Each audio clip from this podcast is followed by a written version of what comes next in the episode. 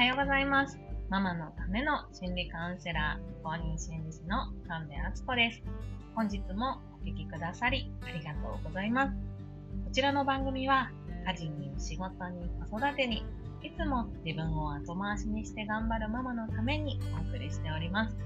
幸せはスキルを合言葉に心理学の知識をベースにあなたがあなたを幸せにしていくメソッドを平日毎日お届けしております。今日はですね、不合格を未合格と言い換えるだけで世界が救われるっていうようなお話をしたいと思います。どういうことかっていうとですね、この人間の能力っていうのは生まれ持ったものではなくて、いつからでもどこまでも成長できるんだよっていう考え方。これをしなやかマインドセットっていうんですけれども、そのマインドをね、持つことで、世界はもっと生きやすくなるし、一人一人の能力がもっともっと伸びるんですよっていうお話をさせてください。今日の話はですね、テッドトークでですね、キャロル・ドエックさんっていうあの、ポジティブ心理学の研究者の先生がね、お話しされていた内容を拝見したので、それをちょっとシェアさせてもらいたいなと思ってお話しさせてもらっております。このテッドトークのね、のキャロル・ドエックさんがお話しされている動画、10分ぐらいのものなんですけれども、YouTube に上がっておりましたので、これについては番組概要欄にそのリンク貼っておりますので、気になる方はぜひぜひ見てみてください。もう本当にね、このマインドを知って子育てをするかどうかで、自分も楽になるし、何より子供の能力がぐんと伸びることお約束しますので、ぜひぜひ見てください。ぜひぜひ見てもらえればと思うんですけれども、まあ、その内容をですね、ちょっと簡単にここでは紹介させてもらいたいと思います。このキャロル・ドレックさんという方は、学習や問題解決に使われる脳の処理能力は、開発、自制できる。学習や問題解決に使われる脳の処理能力っていうのはどこまでも成長できるんだよっていうことを研究されている方で、その考え方を成長型マインドセットっていうふうに言われております。まあ、といいかあのしなやかマインドって呼ぶ方もいらっしゃいます。で、あの、簡単に言うとどういうことかというと、ちょっと難しい問題、あの、子供たちに例えば、ちょっとね、学年的には難しい問題をさせてみる。2つのパターンに分かれるんだそうです。一つのパターンは、いやもうこんなん無理。俺のレベルじゃ無理っつってね。どうせ俺にはできないって諦めるタイプ。もう一つは、え、これ難しい。いや、難しいことに挑戦するって楽しいっつって、いろいろ、難しいんだけれども、いろいろ頭を使ってどうにかこうにか考えてるっていう、この二つのパターンに分かれるんだそうです。あなたはどちらでしょうか？また、あなたのお子さんはどちらでしょうか？で、あの、言わずもがなかと思うんですけど、その難しい方にね、チャレンジすることを楽しいって言える子っていうのは、能力がね、どんどんどんどん伸びていきます。そう、能力はね、伸びるものだっていう風に考えている子っていうのは、難しいことにもどんどん挑戦していく、チャレンジしていくので、それによって脳のね、あの、まだ繋がってなかった部分が繋がり始めて、脳の処理能力っていうのが上がっていくんですね。逆に、いやいや、もう俺の能力では無理。俺はここまでしかできないからっていうふうに思うような、これをカチコチマインドって言うんですけど、このカチコチマインドを持ってる子っていう子はね、もうそれ以上挑戦しないので、今の状態から脳の状態がね、変わらないって言ったらいいかな、こう新しく脳の、新しい脳のつながりっていうのが発生する機会をね、自分で潰してしまうので、それ以上能力が実際に伸びなくなるそうです。つまり、難しいことに挑戦するとき、人の脳はですね、それをどうにか乗り越えようとして、新しいつながりをね、今まではつながってなかった部分をつながらせることで、それを解決していこうっていうふうにね、脳は勝手に動いてくれるので、それによってね、能力が伸びていくっていうことが科学的にも証明されています。ね、昨日の放送でもお伝えしたんですけれども、このね、AI 時代を生き抜いていくには、チャレンジしていくこと、そして失敗して、その中から自分で考えて乗り越えていく能力っていうのが必要になってきますよね。じゃあ、どうやってその能力が伸びる、このカチコチ性、あの、カチコチマインドではなくて、しなやかマインド、成長型マインドセットを身につけていくのか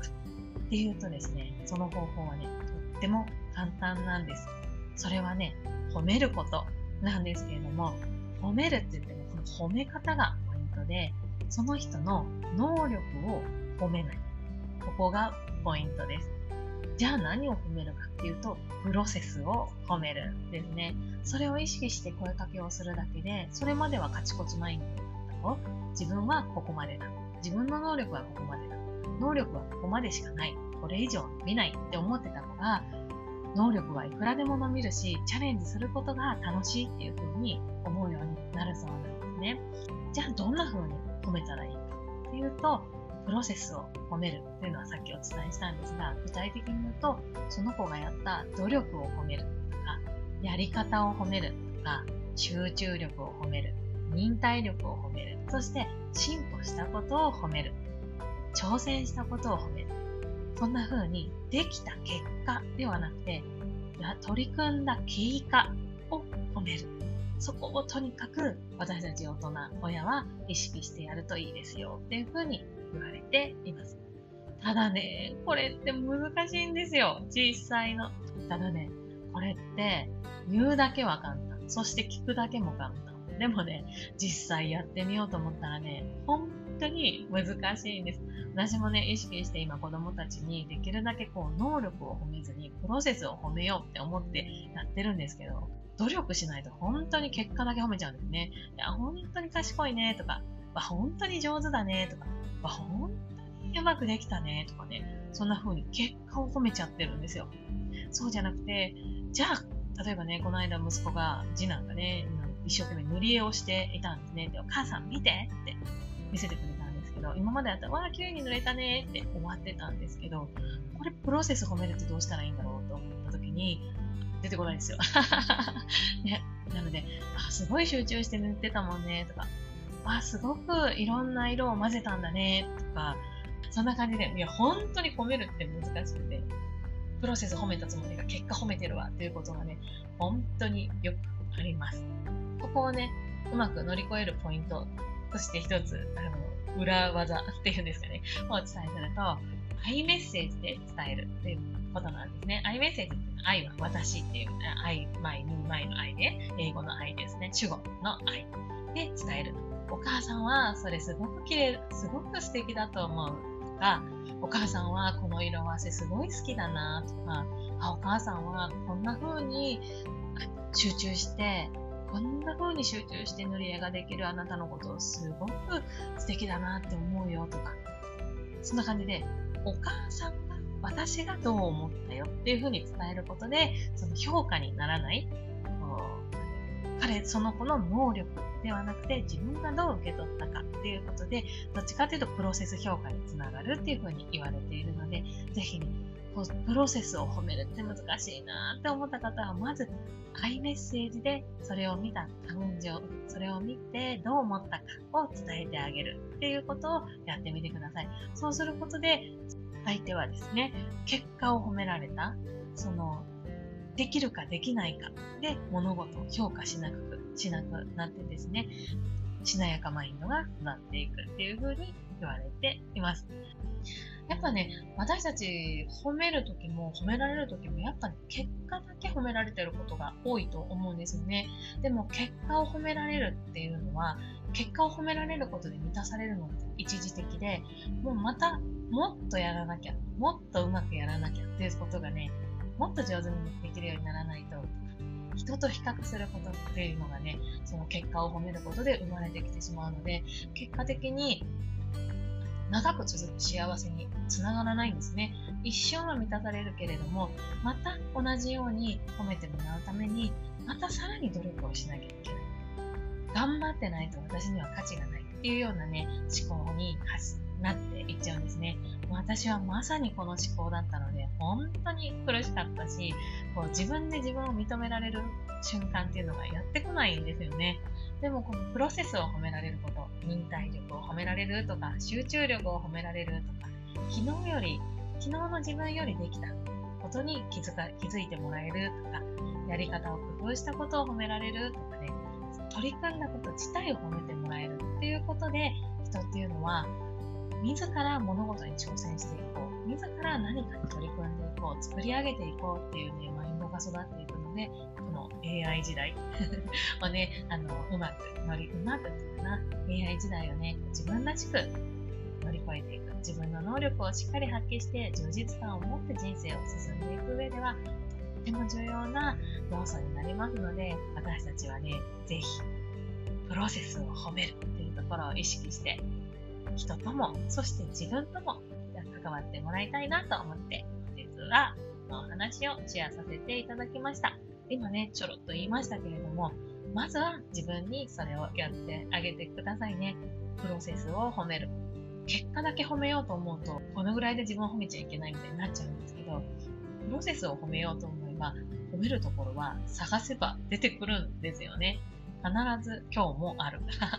必ず今日のあなたにも褒めることができるプロセスがあるはず。なので、まずはそれをね、見つけていく。ただね、私たちはプロセスを褒めたり褒められたりすることに慣れていないので、ちょっとね、最初は練習しないとうまくいかないかもしれないんですけれども、それがうまくね、出てくるようになるまで、まずは自分、まずは子供、まずはパートナーに対して、プロセスを褒めるっていうのを練習してみてくださいね。ということで、今日のお話はここまでです。最後にお知らせです。8月31日木曜日のお昼休み12時15分から12時45分の間、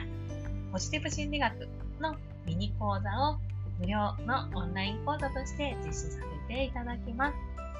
ポジティブ心理学っていうとですね、ポジティブ感情だけが持ちましょうみたいにね、そんな心理学なのかなって思われるかもしれないんですけど、実は全然そんなことはなくて、ネガティブ感情っていうのもとっても大事で、むしろそのネガティブ感情から私たちが成長することもできるんだよって言っている素晴らしい考え方です。で初回はですね、そのネガティブ感情をどうやって自分の味方にして人生をより良いものに強いものに変えていくかっていうスキルをご紹介したいと思いますので、昼休みのね、30分間でそのスキルを身につけて、あなたの毎日のモヤモヤをね、うまく対処できる能力一緒に身につけていきましょう。講座の詳細については番組概要欄に URL を貼っておりますので、こちらからご覧になってみてください。最後になりますが、今日のね、お話のきっかけとなった TED トークの YouTube 動画については、概要欄のトップに貼っておりますので、ぜひご覧になってみてください。字幕がね、出るものなので、もしね、字幕が出なかったら、こう画面の右下あたりのね、設定ボタンみたいなのをちょっと触ると、日本語の字幕に変えるっていうのが出てくるので、ぜひぜひ見てみてください。この話があなたの子育てがまた一歩楽に幸せなものになっていくきっかけになれればとっても嬉しいです。では、今日も良い日を作っていきましょう。最後お聴きくださりありがとうございました。